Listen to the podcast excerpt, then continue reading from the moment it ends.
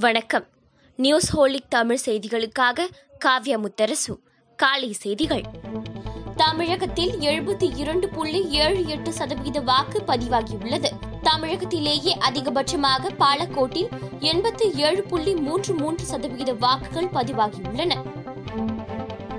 தமிழகத்தில் மின்னணு வாக்குப்பதிவு இயந்திரங்கள் வைக்கப்பட்டுள்ள வாக்கு எண்ணும் மையங்களில் மூன்று அடுக்கு பாதுகாப்பு போடப்பட்டு இருபத்தி நான்கு மணி நேரமும் போலீசார் கண்காணிப்பில் ஈடுபட்டுள்ளனர். தமிழகம் முழுவதும் பதிவான வாக்குகள் அந்தந்த மாவட்டங்களில் வாக்கு எண்ணிக்கை மையங்களுக்கு எடுத்து செல்லப்பட்டு பாதுகாப்பாக வைக்கப்பட்டுள்ளன. மயிலாடுதுறை தொகுதியில் உள்ள வாக்குச்சாவடி ஒன்றில் வாக்குப்பதிவு முடிந்து சீல் வைக்கப்பட்டு வேனில் ஏற்றிய பின்னர் விவிபேட் இயந்திரத்தின் சீலை அகற்றியதற்கு முகவர்கள் எதிர்ப்பு தெரிவித்தனர். சென்னை வேளச்சேரியில் இருசக்கர வாகனத்தில் எடுத்து செல்லப்பட்ட வாக்குப்பதிவு இயந்திரம் பிடிபட்டது. முகவர்கள் என அடையாள அட்டை அணிந்திருந்த இரண்டு பேர் இருசக்கர வாகனத்தில் வாக்குப்பதிவு எந்திரத்தை வைத்துக் கொண்டு சென்றதாக தெரிகிறது. இதனை அடுத்து அவர்களை பொதுமக்கள் மடக்கி பிடித்து காவல்துறையிடம் ஒப்படைத்தனர். ஏழு செக் மோசடி வழக்கில் நடிகர் சரத்குமார் நடிகை ராதிகாவுக்கு ஓராண்டு சிறை தண்டனை விதித்து சென்னை சிறப்பு நீதிமன்றம் உத்தரவிட்டுள்ளது. எம்பி எம்எல்ஏக்கள் தொடர்பான வழக்குகளை விசாரிக்கும் சிறப்பு நீதிமன்றம் இந்த தீர்ப்பை வழங்கியுள்ளது. தமிழ்நாட்டில் இருந்து பெங்களூருவுக்கு வருபவர்களுக்கு கொரோனா நெகட்டிவ் சான்றிதழ் கட்டாயம் இல்லை என்று பெங்களூரு மாநகராட்சி தலைமை ஆணையர் கௌரவ் குப்தா கூறியுள்ளார்.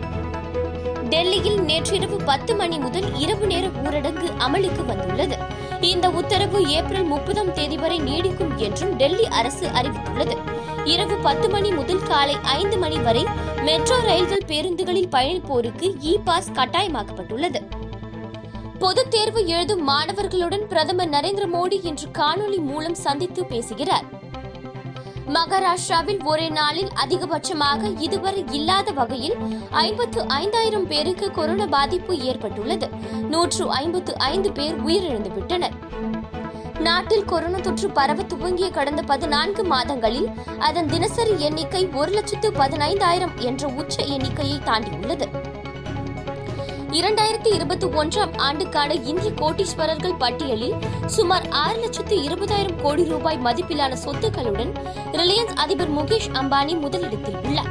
சுமார் மூன்று லட்சத்து எழுபதாயிரம் கோடி ரூபாய் சொத்து மதிப்புடன் அதானி குழுமத்தின் தலைவர் கௌதம் அதானி இரண்டாம் இடத்தில் இருக்கிறார்.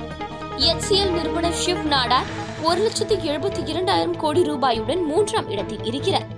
இந்த பட்டியலை ஃபோர்ப்ஸ் இந்தியா நிறுவனம் வெளியிட்டுள்ளது.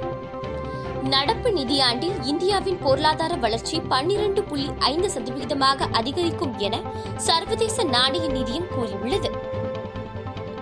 பிரதமர் நரேந்திர மோடி அனைத்து மாநில முதலமைச்சர்களுடன் கொரோனா பரவல் தடுப்பு குறித்து காணொலி வாயிலாக ஆலோசனை நடத்தவுள்ளார். சென்னையில் ஏப்ரல் மாத தொடக்கத்தில் இருந்து ஏற்ற இறக்கத்துடன் விற்பனையாகும் ஆபரண தங்கத்தின் விலை சென்னையில் ஒரு கிராம் தங்கம் இன்று முப்பத்து ஒன்பது ரூபாய் அதிகரித்து நான்காயிரத்து இருநூற்று தொன்னூற்றி ஏழு ரூபாய்க்கு விற்பனையாகிறது.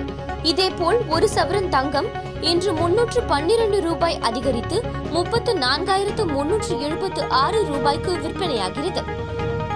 இத்துடன் இந்த செய்தி தொகுப்பு நிறைவடைந்தது. நன்றி வணக்கம்.